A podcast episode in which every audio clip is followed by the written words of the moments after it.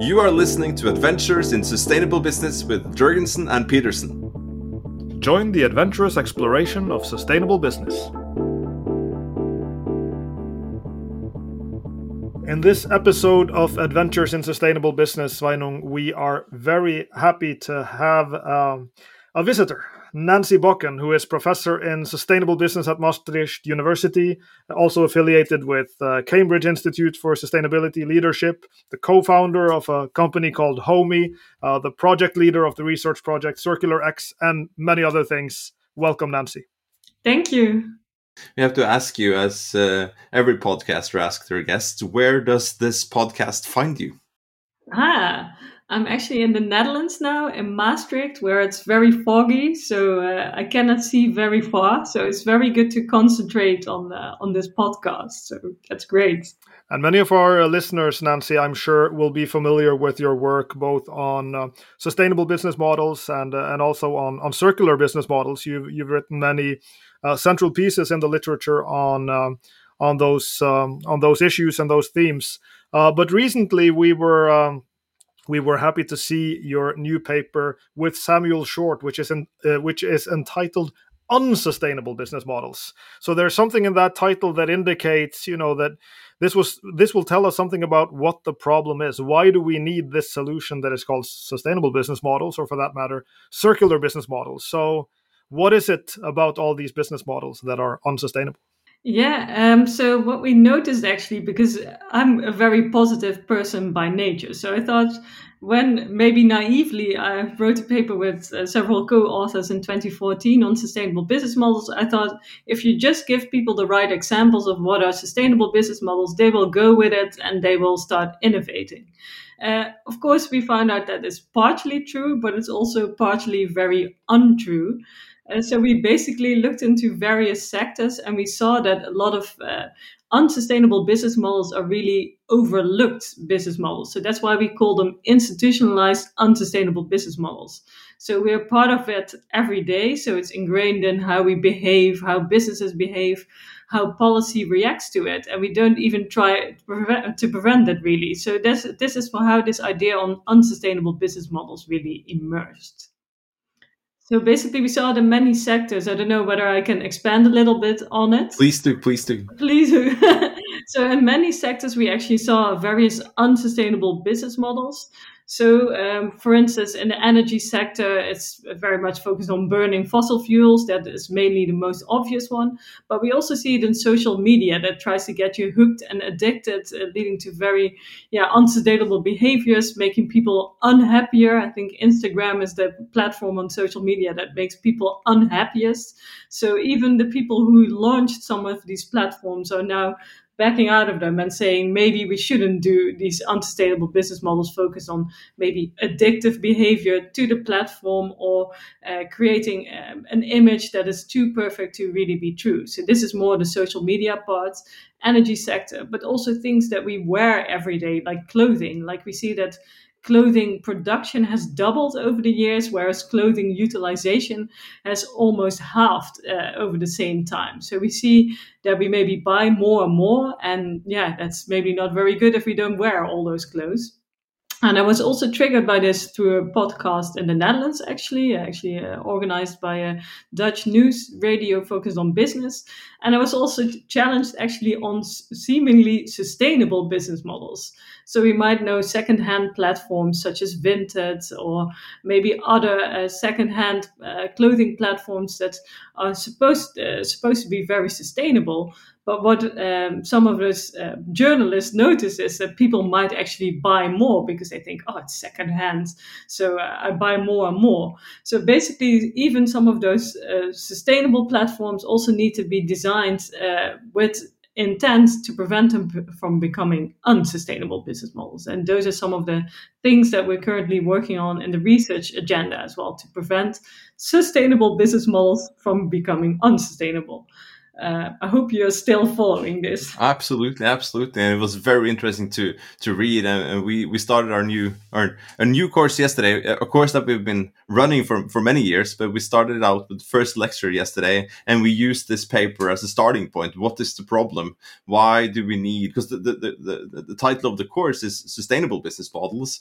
Uh, but then, why do we need it? And uh, as you said, going back to 2014, 2016. Um, we, as you might have had that idea that if we just kind of told everyone uh, what the what the goal was, then we could move the, the companies there. Uh, but then, what is really the problem here? And uh, as you, when I when I listen to you, and then as always, think about myself and my own life. This is woven into my life. It's the clothes that I wear, the food that I eat, the way I transport myself. Uh, and and you have um, here you, you, you dig into to nine sectors, if I remember it correctly, uh, and and look at each of them and and what do they bring of good, and what are the problems that they are uh, creating right now, and what do we need to move these uh, companies from the unsustainable to the sustainable uh, business? And if you take us back then to to 2014, I guess, when you wrote that uh, the archetypes of the sustainable business uh, models. Uh, uh, what did you think back then? And, and, tell us a little bit about what you expected in, in these years to come. Yeah, first of all, this is, was uh, after the period of uh, completing a PhD more on the environmental uh, part of innovation and sustainable innovation. And within that, I focused a lot more on product innovation. But I noticed that product innovations in themselves are often not enough to create a sustainable impact and that you really need to have a good business model to support it. So, what does that mean? For instance, uh, if you have something that is recyclable, you need to enable the customer to recycle it through a take back system, for instance. It sounds pretty simple. Or if you make a durable product, make sure that people know that it's durable and that it lasts forever and give them, for instance, a warranty. So there are a couple of things that you can do uh, with the business model dynamics. And that was really the starting point of this, this overview. And what we noticed in 2014 also is that a lot of this research was disparate in different areas. So we had either people working on clean tech, very much like uh, clean energy, renewable energy, that was uh, their thing, and also investors were looking into that separately. And then you had the whole social dimension, uh, dimension social entrepreneurs often solving problems in developing areas, and uh, that was a very different area. And we basically thought, well, there's a lot of things that you can do together. And we try to basically create a comprehensive uh, platform or overview of sustainable business models because we saw that was all in separate places. So that's this is how we basically came up with this overview of sustainable business model archetypes by really looking at what is happening in literature and in practice and bringing this together in a comprehensive overview of sustainable business model archetypes. So even back then, we looked at what is industry doing, what are academia doing, how can we bring it together in a, in a concrete overview that can help uh, businesses forwards.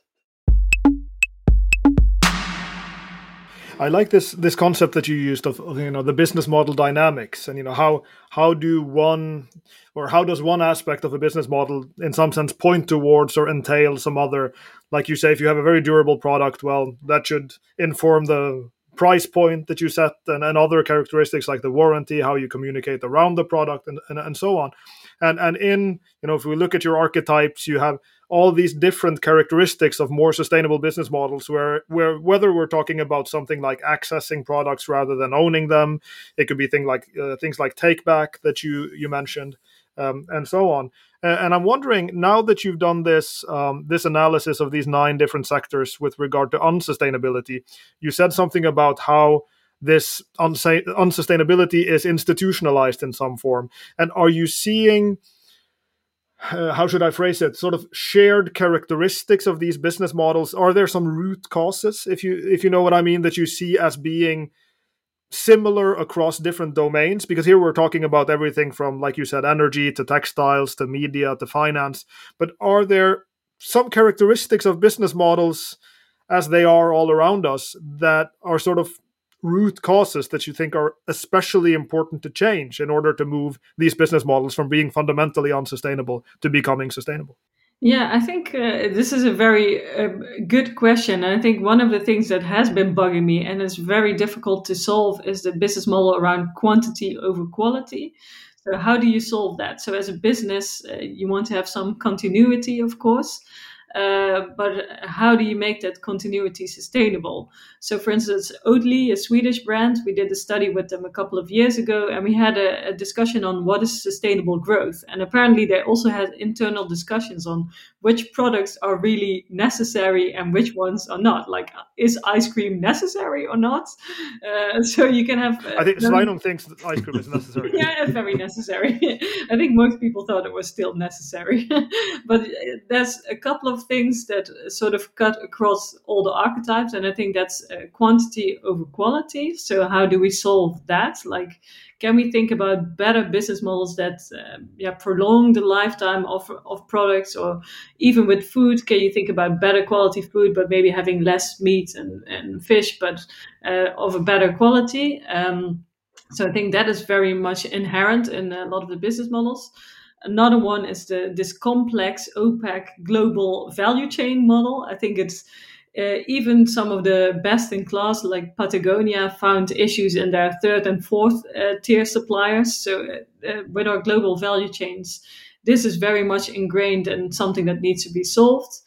I think for some of the ones, some companies might think they don't do it, like this environmental and human resource ex- exploitation. But again, when you go to the second and third or fourth tier suppliers, you definitely find some of that. And some of it is also accepted, like chopping down trees to clear land to uh, mine, etc. And I think that will also need to change. And I think there's initiatives. Um, 30 by 30, I think it's called. So by 2030, we need to protect 30% of the land and the, and the oceans, basically. I think uh, the Biden administration has also signed up for that. So I think by protecting more of our planet, our oceans, basically, I think that could be one of the solutions to avoid some of that that uh, ingrained uh, degradation, really.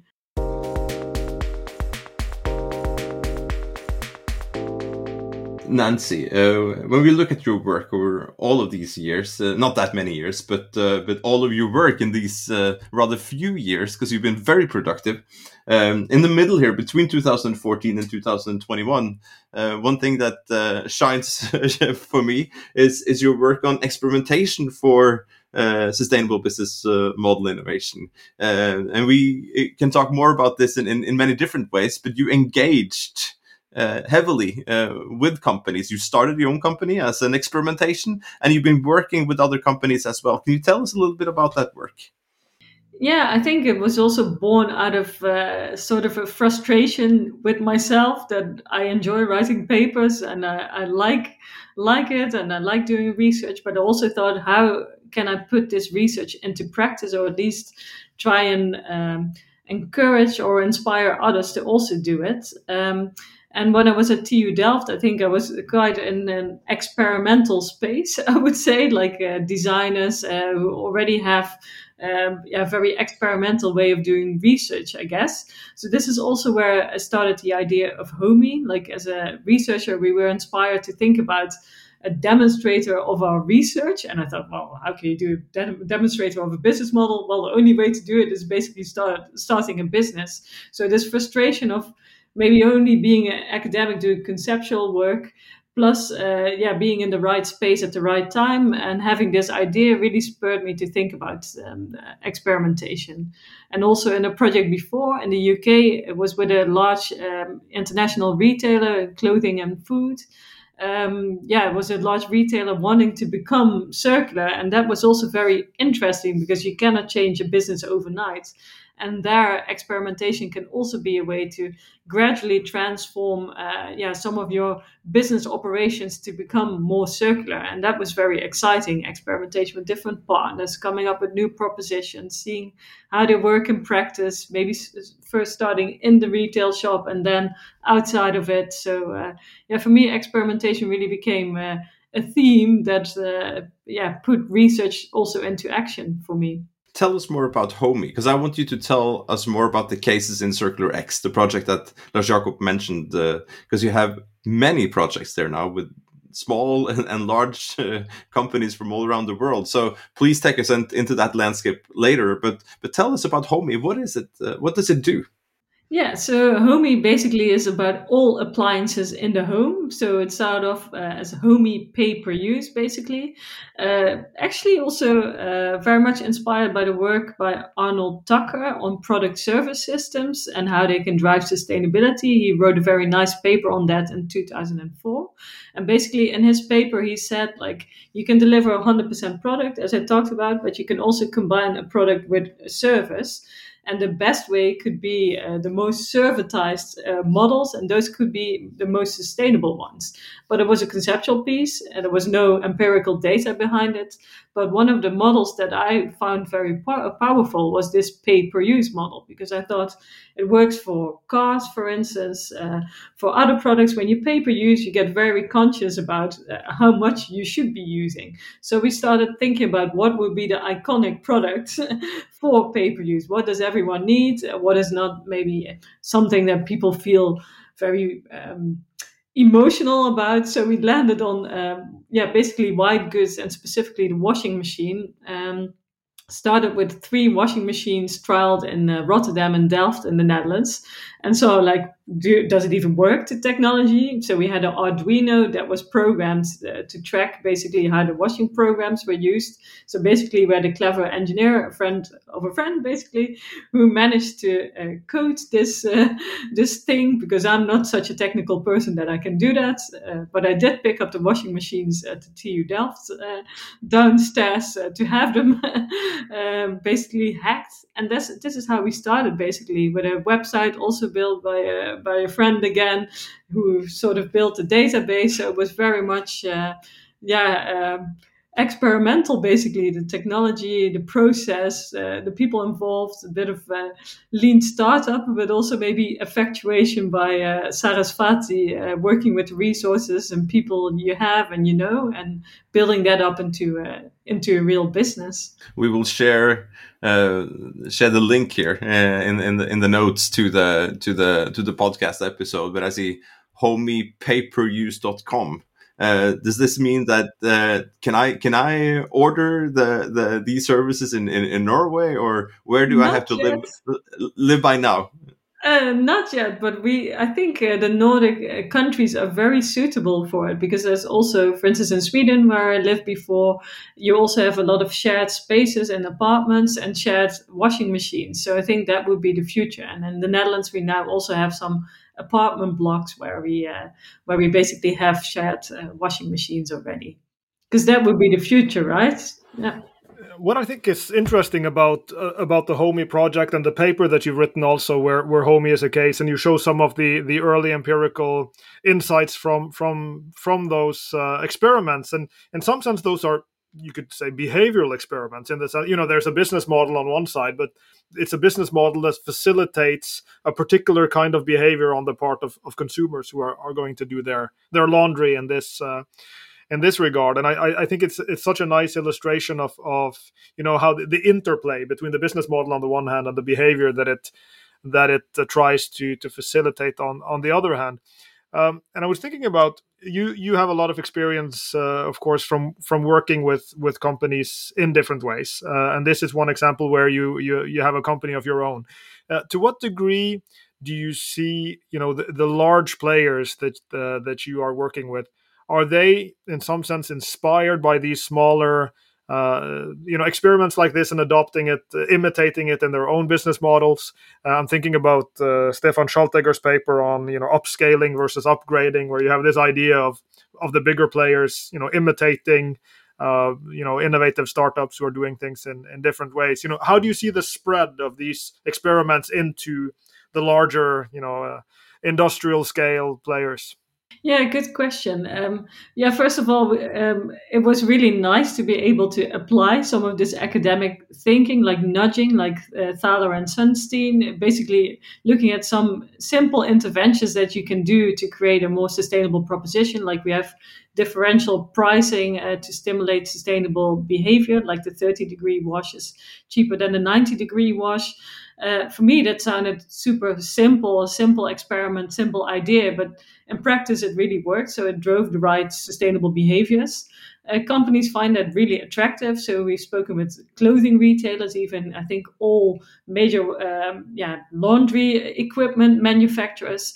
Uh, we even have a project called recipss.eu, uh, so it's about remanufacturing and uh, product service systems uh, that involves a large uh, manufacturer of washing machines, of white goods. but what we notice is that when a large company tries to implement something that looks like it, it sort of falls back to the common behaviors, like something that works, like how to make it prof- profitable, uh, how to maybe immediately go for the highest segment, so to make it uh, even more profitable profitable than selling the normal uh, equipment. And for us, we had a very different starting point. So the starting point was how can we deliver something as sustainably, uh, environmentally sustainably uh, as possible and then how can we make a profit out of it? I'm not sure what the best way is to build uh, the best business. Probably the the existing business uh, does a better at, profitability. But i think uh, basically we need to rethink how we do business and trial some of these crazy ideas that may not make uh, business sense initially but uh, can grow and become very uh, successful. How is the pay per use? Because i see now that you have much more products than when I when I checked it maybe a year or two ago. Then it was like the, the, you started out with the with the with the with the washing machines and so on. But now I also see freezers and vacuum cleaners and uh, and even uh, iron and ironing board. Do you you pay per use? for that as well? Do you, if you if you don't iron your shirt, you pay less. If you don't clean that much uh, or vacuum that much, you also pay less. Or have you been able to build that into those products as well? Um, yes, that was the idea initially, but we had a lot of discussions on it. So when we started the fridge uh, experiment, uh, initially we basically started with renting out the fridges and giving people nudges on how to create more sustainable behavior. So it was like a rental type of model. So we did competitions between different households, and uh, we found that uh, yeah, there were very significant differences in uh, in energy use, and that was really nice. So we basically worked with advice to drive sustainable behavior because we thought it's not really a workable model if you have to count the number of times someone opens the fridge. So for some models, it really became uh, yeah unsustainable, maybe unpractical, basically to set up a pay-per-use model. We do do it for the uh, for the dryers, uh, for the washing machines still, but for others, uh, yeah, you cannot punish someone for cleaning the house, basically. so we didn't think that would be. A I was I was hoping a little while. I was hoping. I was hoping. Maybe some people can choose that off. I saved so much money last year because I didn't clean my house. And, yeah, uh, exactly. That'd be nice. So um, so our different models that we now have actually were born out of the fact that some models were not so practical pay per use pure pay per use and also to make it more financially viable. Like i think we already do something that is maybe counter business by offering something for free and not charging someone uh, until the product is being used. So we did start for instance with a deposit uh, yeah a minimum number of washes which is still very low. So but we had to implement a couple of things to make it uh, yeah more financially viable as well uh, as a business.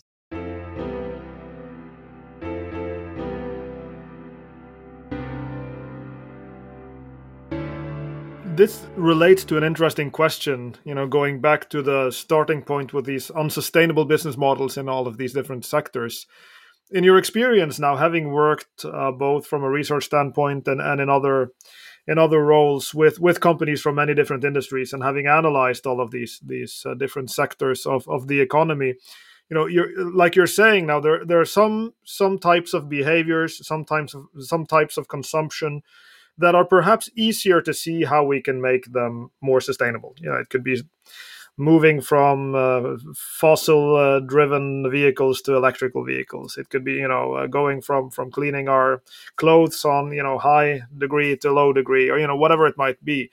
But you have you seen any you know do, do you see systematic differences across sectors? In in some sense the low hanging fruit versus the things that are really really tricky to to move from their sort of these ingrained unsustainable patterns of both production and consumption you know where where are you bullish and where are you less optimistic in terms of of how we can move the, needle in the right direction yeah i think um, the things that ask people to do something that is less convenient will be the most difficult ones so I had a lot of discussions also on vegetarianism, for instance. Like uh, some people still act surprised when I say, like, yeah, I don't eat meat for environmental reasons, and they say, why would an individual's choices matter?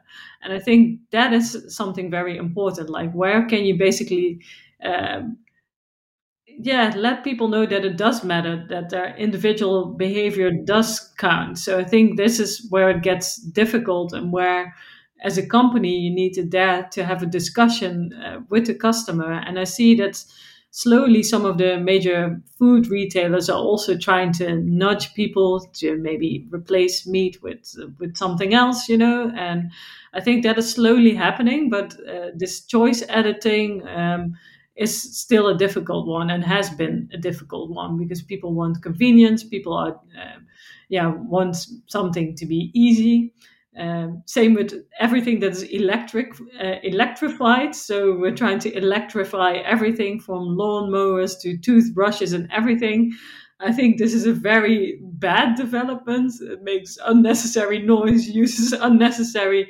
electricity. So maybe we should also move uh, towards more frugal innovation. And I think that will also be a very cool development. Like, well, yeah, only talking about frugal uh, innovation maybe in developing, emerging countries, but why shouldn't we have more frugal innovation here as well? I have to ask you then, uh, and I, I mentioned it a little bit earlier. These these cases in, in Circular X. But and maybe you could start with the telling us about uh, the Circular X project, and then we could talk more about the cases uh, and also these this discussion that we just had now on these kinds of innovations in the companies. How do they meet? How do they react on these ID and how, ideas and how do they work? But but start out by telling us about the the Circular X project. Yeah, so Circular X uh, actually stands for Experimentation with Circular Service Business Models. Uh, it was funded by the ERC, the European Research Council. It's a project that will be running for five years, so still till 2025. Uh, we have a couple of researchers, uh, six researchers at the moment, uh, working interdisciplinary on this topic of uh, experimentation. And basically, um, the very simple idea is how can we spur experimentation with circular service business models in large business, but also startups, SMEs, basically every company needs to become a circular company. So this is our goal. And we also focus on high impact sectors, uh, also influenced by, amongst others, the work by Arnold Tukker, who mapped uh, high impact sectors from an environmental perspective, such as food, uh, mobility, energy using appliances, uh, housing, but also we looked into clothing as one of the most unsustainable uh, sectors uh, on earth. Uh, so basically, that's our starting point, and we have a broad platform, but we have a couple of research questions. First, understanding what is this experimentation, looking into the practices of businesses. Then developing tools and methods, and also labs, and we've done some virtual labs uh, with companies already. And uh, we, yeah, we basically through research want to support this circular economy transition. I have to ask you, this is a digression really to the question, but we're going to move back into Circular X. But I was struck by this, you know, wherever I go uh, and talk about the circular economy, whether it's here in Norway or in other countries outside the Netherlands, everyone is pointing towards the Netherlands.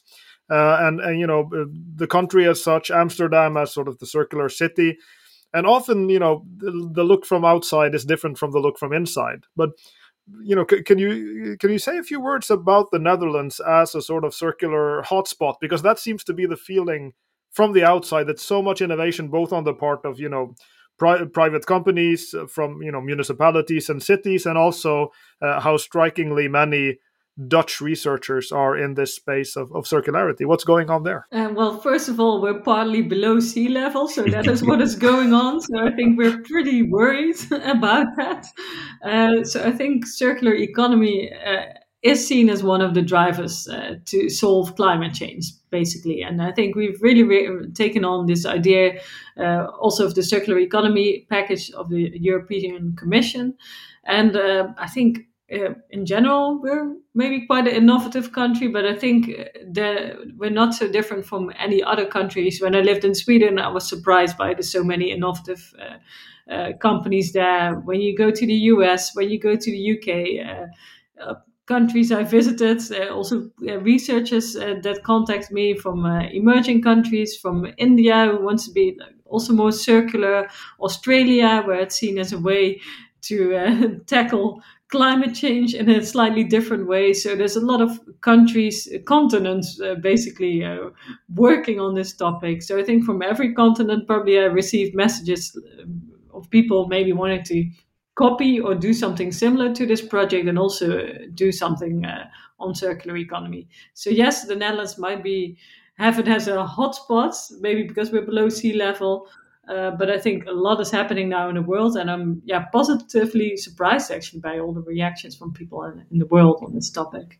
And I want to follow up with another question because something that strikes me, uh, you know, you mentioned uh, TU Delft uh, as you know, and I guess you have been affiliated with the school previously, or yes, yeah, yeah.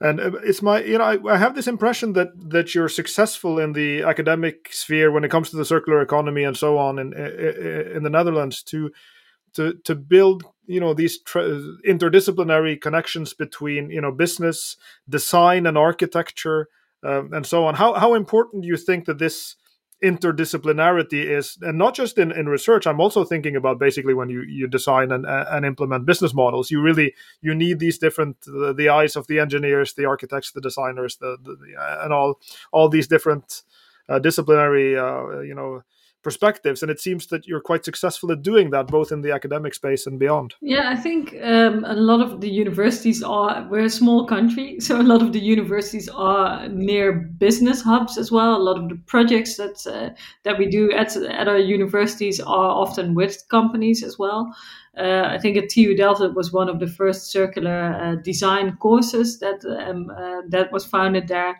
Uh, in Maastricht, uh, we have a sustainable business masters uh, that was launched this year, where also circular economy is a big topic.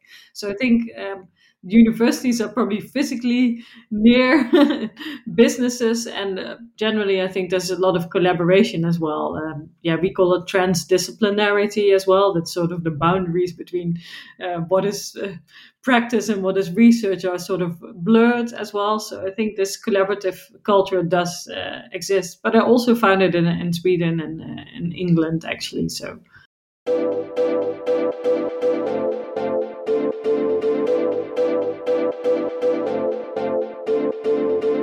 I, I, want to take us back to those cases, and here we have the the chance to talk about both the kind of the global initiatives and companies and the and the the ones from Netherlands. So you could talk about both and and tell us about some of these examples and how you work with them. Yeah. Um, so maybe in the Netherlands, yeah, we worked with uh, with Swapfiets, for example. So they already have a yeah bicycle subscription model, and they basically wanted to be even more circular than they are, and exploring different types of experimentations with their business models. So we did some virtual and face to face workshops with them, and also a recent survey. Um, also did more some uh, yeah desk and interview studies with companies like H and M and Philips. Uh, really nice because uh, yeah you see that they are experimenting with the secondhand refurbishment all kinds of things that are very exciting. So i was very curious about how they do it basically. So i interviewed them about their practices and their struggles in the process. So those are some of the things that we do as well. Also did a workshop with polestar um, on their yeah they already have like a renewable uh, electric car, but how can they maybe change their business model and even make it make it better? So we have done during the pandemic, of course, um, yeah, constrained by uh, some of the physical parts, done some virtual workshops, but also a lot of desk studies on uh, how companies uh, experiment with uh, with their business models. So, and also this is part of this database. So we have this CircularX database, and there we try to find specifically how, what those practices are. And we try to also do interviews, very short ones with the companies uh, to develop the cases. And those also find what the environmental impact improvement is. That's not always uh, easy to find because that is sort of still a blind spot. But for some of the cases, we did find, uh, yeah, what the environmental impact improvement also is of that experimentation because this is some of, yeah, one of the research gaps, but also one of the practice gaps, I guess it, I will want to encourage all our listeners to to check out the circularx.eu website, and and it, it's such a rich, uh, you know, uh, a, a, a, rich database, if you will, of, cases and examples and insights, and, and it's really inspiring to see. And I'm I'm intrigued, Nancy, when you say this this uh, project is running until 2025. I think you you said. Uh, so that means that there's still uh, lots of work to do and, and lots of uh, of insights to to emerge from the project. And you know you you have this um, this um, uh, two way or sort of the the academic uh, perspective that you're you're uh, uh, that you're sort of uh, articulating very well here, and also this practical business savvy uh, perspective. So I, I like this the, this dual approach that, that I think is very clear in this project. And I, I wanted to ask you with regard to both of those, what what can we expect to see in these years to come? What are the big questions that are unanswered as you see them with with regard to the the circular economy and, and also what what will be the next steps that these companies that are trying to become more circular what are the sort of unanswered practical questions if you will for those uh, companies that are trying to to succeed with this in practice? Yeah so uh, one of them uh, already mentioned so that's the environmental impact of uh, all of these initiatives. So one of my phd researchers uh, ankita das uh, she did a review on to what extent companies basically review and uh, the, and assess the impact of uh, of some of their initiatives.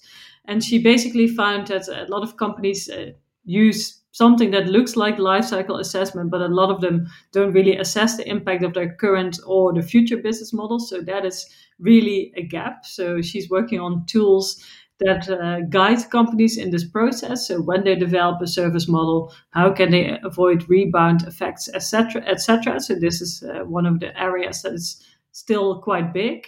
Another one is, uh, I think in the past, a lot of the models focused on recycling. A lot of the business models focused on recycling, and we want to focus more on slowing the loop. And one of my researchers, uh, Laura Niessen, so she's in the CircularX team, she's basically developing a database of sufficiency based uh, business practices. What does it mean? So basically means the slow consumption as part of the business model. And she's basically uh, looking into different types of examples across the different uh, industries. So I think that will also be very exciting to see.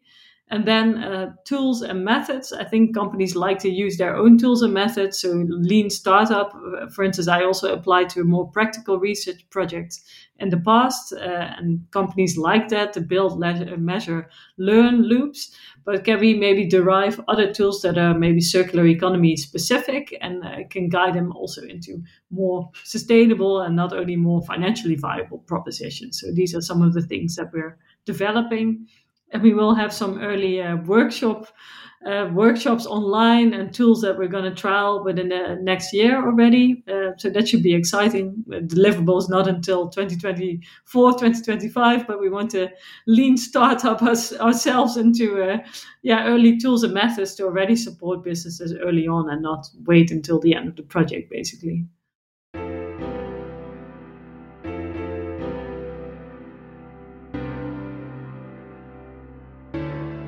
I want to once again take us back to, to the starting point here. We, as you understand, Nancy, we were very inspired by your, your paper on unsustainable business models. And there's one figure uh, in the paper, uh, to be very specific, it's figure one uh, on uh, on page 11 for those who might have the PDF in front of them. Uh, it's uh, it's a sort of um, it looks a little bit like an onion, circles inside circles, and it's the the figure is, is essentially an illustration of the the hierarchy is what you write of of the sustainable business model archetypes. And you could read it i guess as a form of you know levels of ambition if you will and sustainable business modeling. And what i really am so encouraged by is that you know the things that we used to think of as being super ambitious goals becoming net zero for instance is quite far down in that hierarchy. And if we look up in the hierarchy, we see uh, things like the you, you mentioned the sufficiency economy making making do with less living smarter lifestyles frugal innovation you used as a concept earlier as well. Uh, you also mentioned i believe earlier the the regenerative economy or one of us mentioned it i don't remember who of us uh, said it. And, and at the top you have this flourishing economy is the field moving as quickly uh, and i mean out in the out in the real world? Uh, should managers sleep um, sleep shorter nights and get up earlier because the the speed of innovation towards these more ambitious types of sustainability innovation like the regenerative business models sufficiency based business models and so on are, are they coming quickly? Mm. Yeah, I think I really like it that you read the paper in so much detail. And uh, for me, it was also encouraging to see that uh, efficiencies and what I call narrowing the loop and using less uh, materials per product that is becoming more evident because it saves costs uh, while it saves resources at the same time. Net zero, I think, is now on everyone's uh, business agenda uh, circular economy is also becoming the bread and butter of businesses. But then the more difficult ones come, as you uh, observed as well, like the sufficiency economy, making do with less, uh, being net positive and regenerative, and finally having a totally different view on what the economy is. And this idea of flourishing, also from John Ehrenfeld, but also Kate Raworth, uh, with doughnut economics, is really, really thinking about rethinking what this future economy should look like. When I have conversations about this, people say even we shouldn't talk about economy anymore because the economy is nothing without the planet and society. It's some uh, artifact or something that we invented ourselves. Um, so I think what we want to show with this figure is that there's a transition that is necessary. And I think at all levels, there are businesses that are already think like that, but it's not yet the majority. So uh, some banks, finance, uh, people in the finance sector are thinking about flourishing some people are thinking about uh, uh, yeah doing less uh, sufficiency economy. I saw people doing experiments with shorter work weeks, uh, basic universal income, this uh, Finnish experiment. So when you said should people uh, sleep less, I think they should sleep more and maybe work less. so that could be part more of the sufficiency economy because income is very much correlated to environmental impact. So maybe we should all do a little less could be also a nice way to conclude. Is that yeah. how you live your brand, Nancy? You you you sleep more and work less. We've talked through now the last six or seven years with all the all the papers and the, and the, and the, and the and the company you started and also the the, the project that you're running.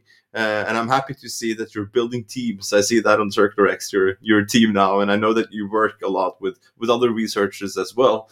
Uh, but but if you sleep a lot, I'm I'm quite curious on on how uh, effective you are when you're awake. I'm a bad example of my own own figure, basically. No, but I think we need to rethink what what this economy or what our future society looks like. I think Ehrenfeld, Kate Raworth, many other thinkers have thought about this. And should we even have an economy? If it is an economy, uh, it shouldn't probably optimize economic uh, impact, but more um, the benefits or the health of society and the natural environment. Uh, there's plenty of evidence that also says that if we have a healthy environment, a green environment, people are also happier.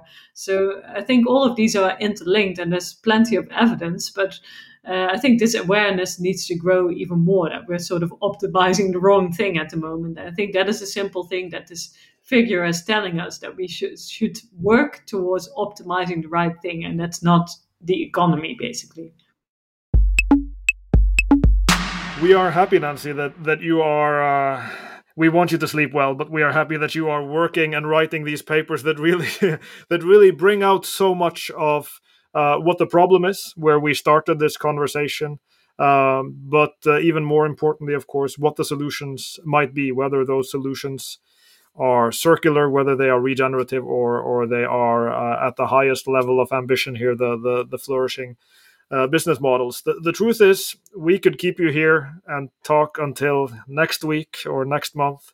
Uh, but it, we have covered a lot of ground in this conversation, Nancy, and we are very grateful that you joined us for this uh, chat about uh, sustainable business models here in uh, Adventures in Sustainable Business. Thank you. It was a pleasure to be with you uh, today. It was really nice. You have listened to Adventures in Sustainable Business with Jørgensen and Pedersen. Visit us at jorgensenpedersen.no, where you can find more information about this podcast and other information about our work. And if you like the podcast, please subscribe and leave us a review.